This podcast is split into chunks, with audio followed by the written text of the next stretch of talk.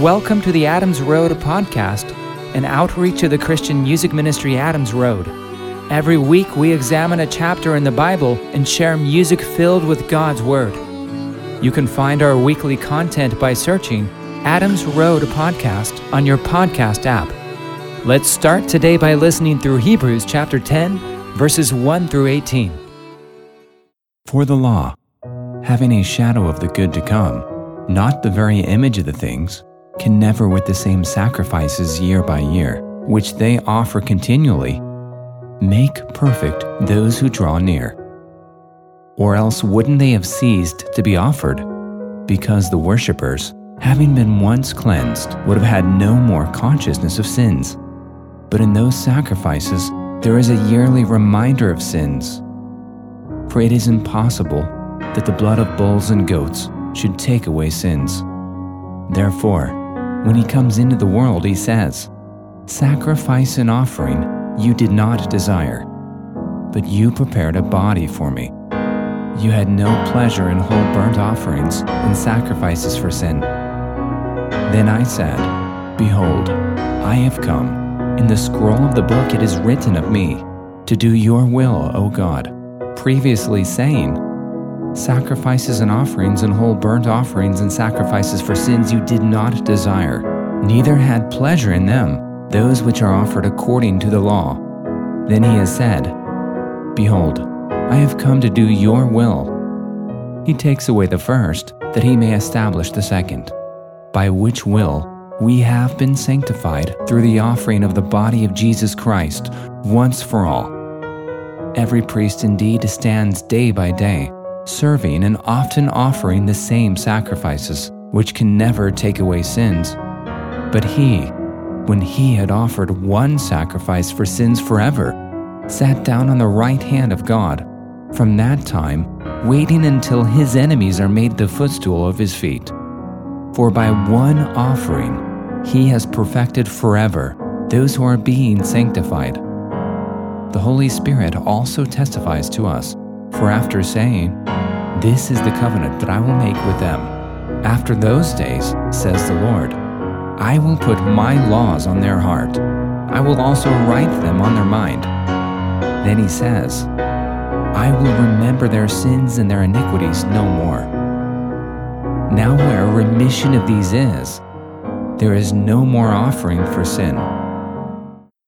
We don't normally do this, but again, like last week, we're going to split this chapter into two episodes. So this week we'll be examining verses 1 through 18. And if we go back to Hebrews 10, verses 1 through 4, we're reminded that it says, For the law, having a shadow of the good to come, not the very image of the things, can never with the same sacrifices year by year, which they offer continually, make perfect those who draw near. Or else wouldn't they have ceased to be offered because the worshippers, having been once cleansed, would have had no more consciousness of sins. But in those sacrifices there is a yearly reminder of sins, for it is impossible that the blood of bulls and goats should take away sins.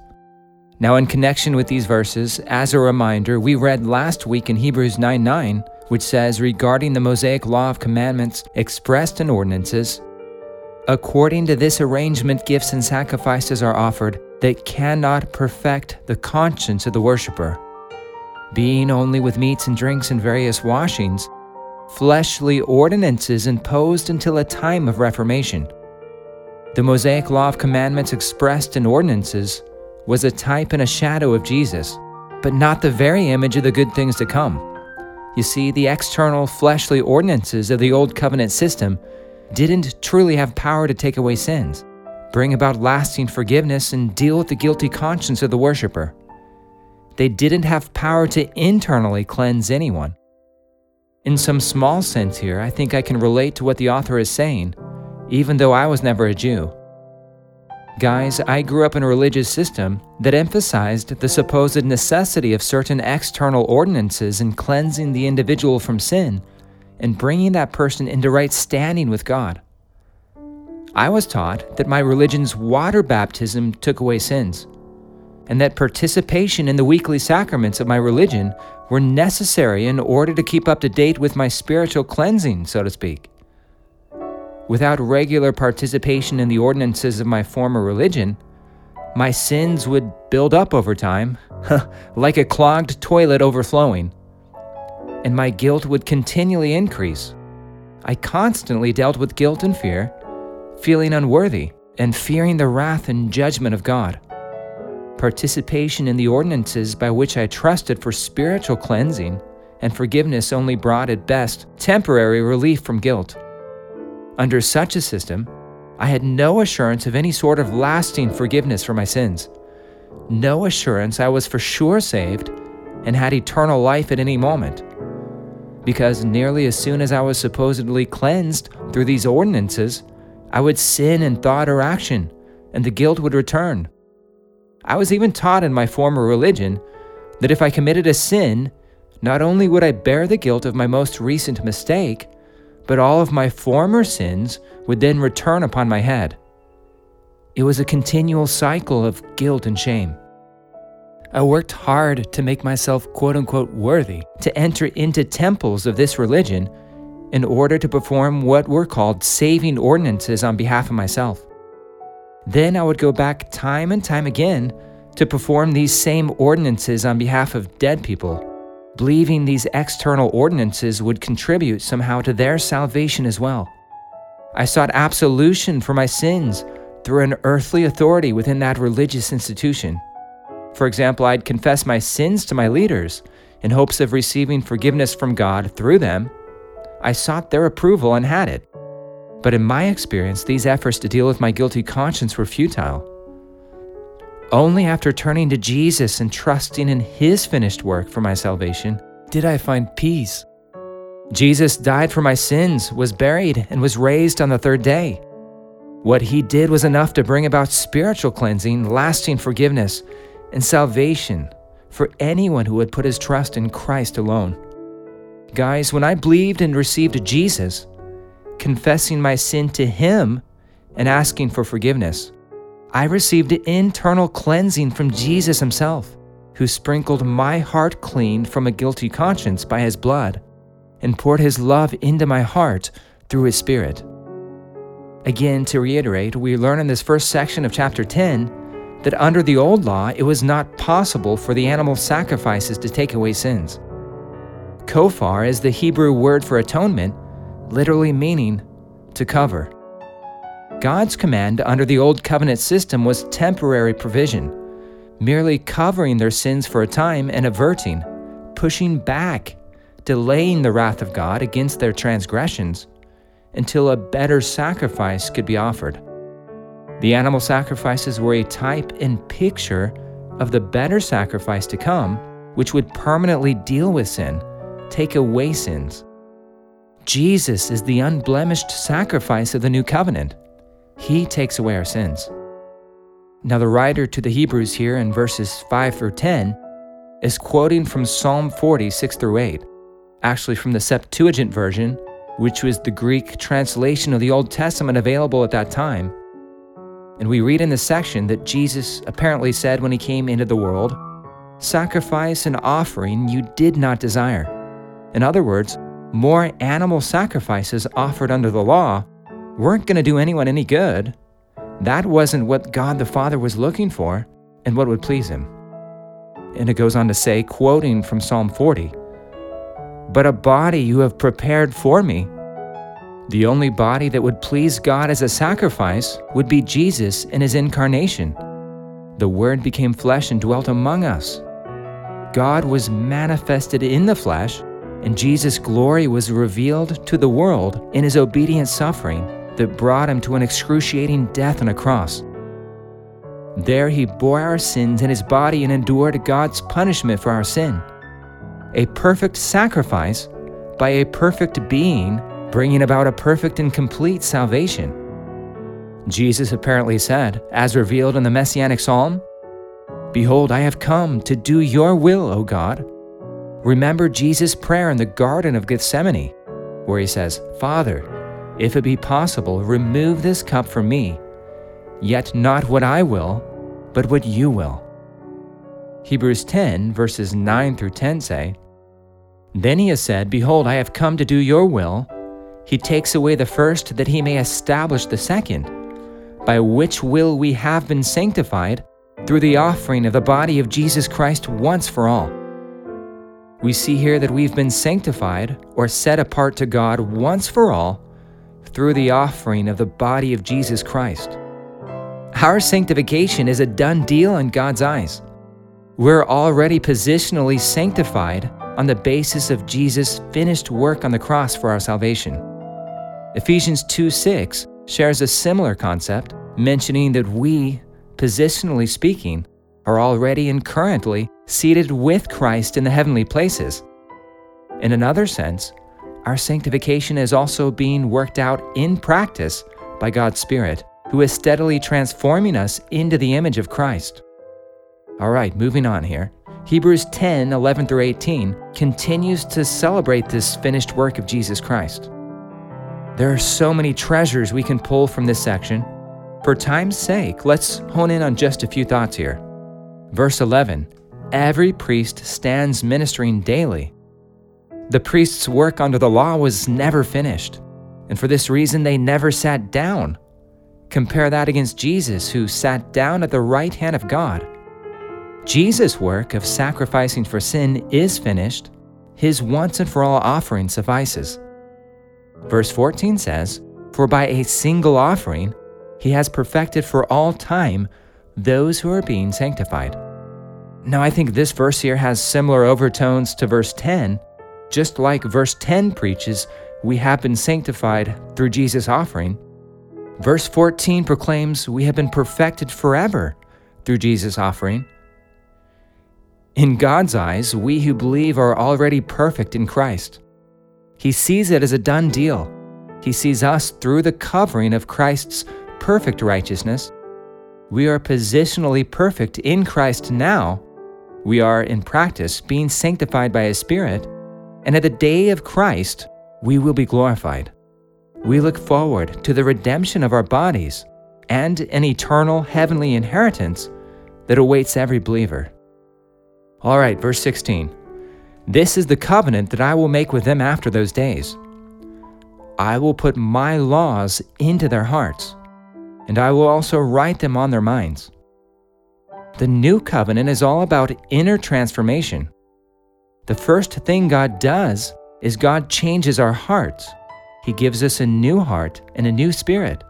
He replaces our stony, hard hearts with something malleable and soft. Can you imagine getting a brand new Corvette but having an old, non functioning transmission in it? Wouldn't do much good to have the car without a working transmission, right? With us, God starts at the crux of the issue our depraved hearts and minds. He transforms us from the inside out. Like He isn't putting stents into our hearts to prevent potential blockage in a future heart attack. No temporary band aid fixes here. He's giving us a heart transplant and making us new creatures in Him. God puts His law into our hearts and writes them on our minds. God empowers us to have the capacity to walk in the Spirit rather than the flesh. And while we will still battle against the flesh, while we dwell in these earthly bodies of sin, we have the down payment of God's Spirit in us and look forward to a day when we will be fully delivered from the presence of sin at the coming of Jesus Christ. Come, Lord Jesus.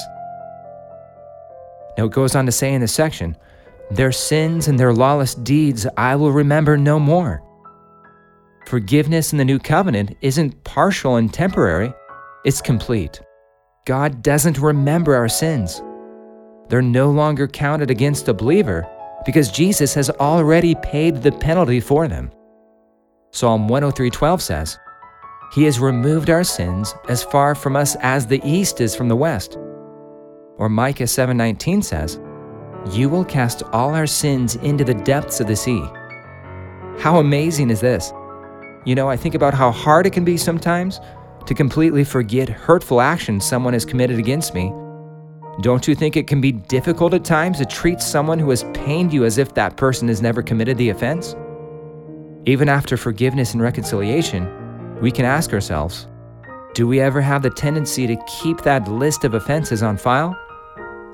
Do we still hold it against them deep down? Maybe we think we have forgotten the past hurts, but perhaps the pain and bitterness surfaces from time to time, and we go back to quote unquote remembering what we promised to forget. I know with me, then I have to set this resentment at the cross once again and seek to completely forgive with a pure and whole heart. Only God can heal such wounds and empower us to forgive more deeply and with finality. But isn't it incredible that God chooses to forget our sins and not hold them against us? They are completely gone. No list on file in heaven. They've been nailed to the cross. Sometimes I wonder if we ever beat ourselves up over past mistakes that God has already moved beyond, forgiven, and forgotten. When we confess our sins to Him in sincerity, He is faithful and just to forgive us our sins. Guys, we don't need to beat down a dead horse here and hold on to guilt and shame that we can release to Christ. His blood is sufficient to cleanse our conscience from our guilt. Let's walk in the peace and freedom of the forgiveness God has for us in Christ. And let's walk in the peace and freedom of forgiving others with a whole heart. Moving on here. Now, where there is remission of these, there is no longer an offering for sin. So basically, because Christ's sacrifice brings complete forgiveness, there's no longer any use to continue the old law animal sacrifices. Jesus' perfect and final sacrifice has rendered those sacrifices under the law pointless and useless. Now that the new and better has come, what use is the old? All right, I got a story for you here. So I once had this old ragged pair of cheap running shoes, like a really poor brand, very little padding, holes all over the place. They performed a function, and I got by with them, but I didn't really know what I was missing. A new pair was way overdue, but I held on to the old pair because it was familiar. I refused to buy new ones for way too long. I don't really like spending money, and honestly, again, I didn't know what I was missing. A friend one day took a look at my old shoes and said, I can't believe you still run in those. How are you not injured already? He then gifted me with a really expensive brand of running shoes with amazing support and padding. They were so comfortable and really enhanced my running performance. Man, it'd be hard to go back to those old, nasty, and dangerous pair of running shoes now that I've experienced this top notch shoe.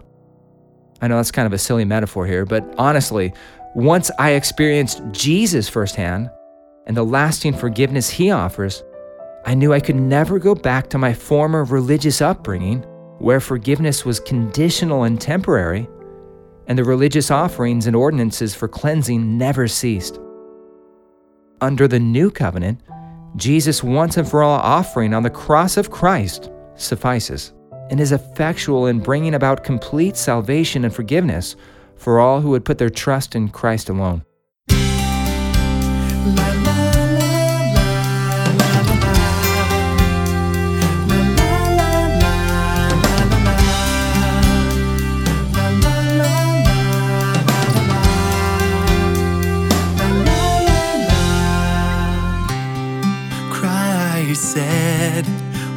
Must be perfect, just as our Father in heaven is holy, holy.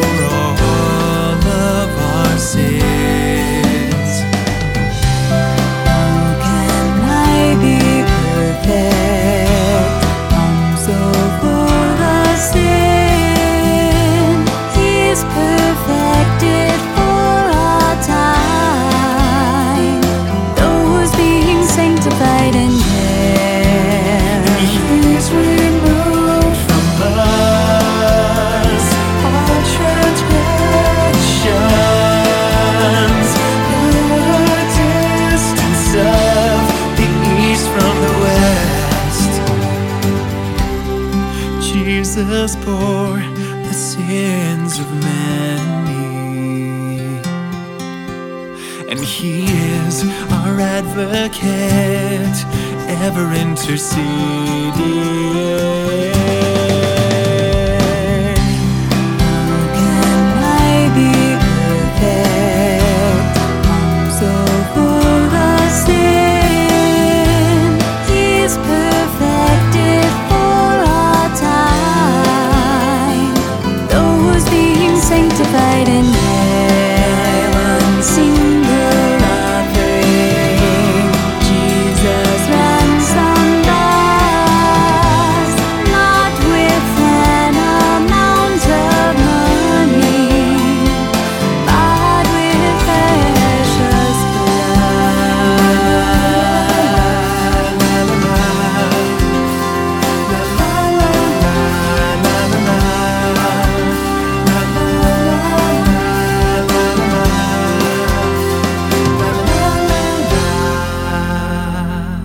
That was Be Perfect from the Adams Road album, It's So Simple.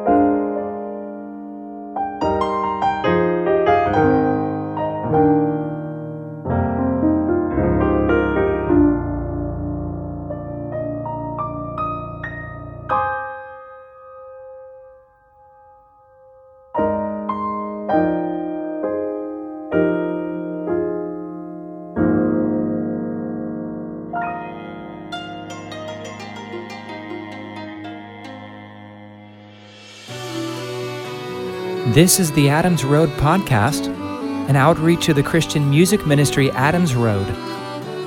You can learn more about us at adamsroadministry.com. Again, that's adamsroadministry.com. We release a new podcast episode every Saturday. Feel free to join us next week as we examine Hebrews chapter 10, verses 19 through 39. Grace and peace be with you all.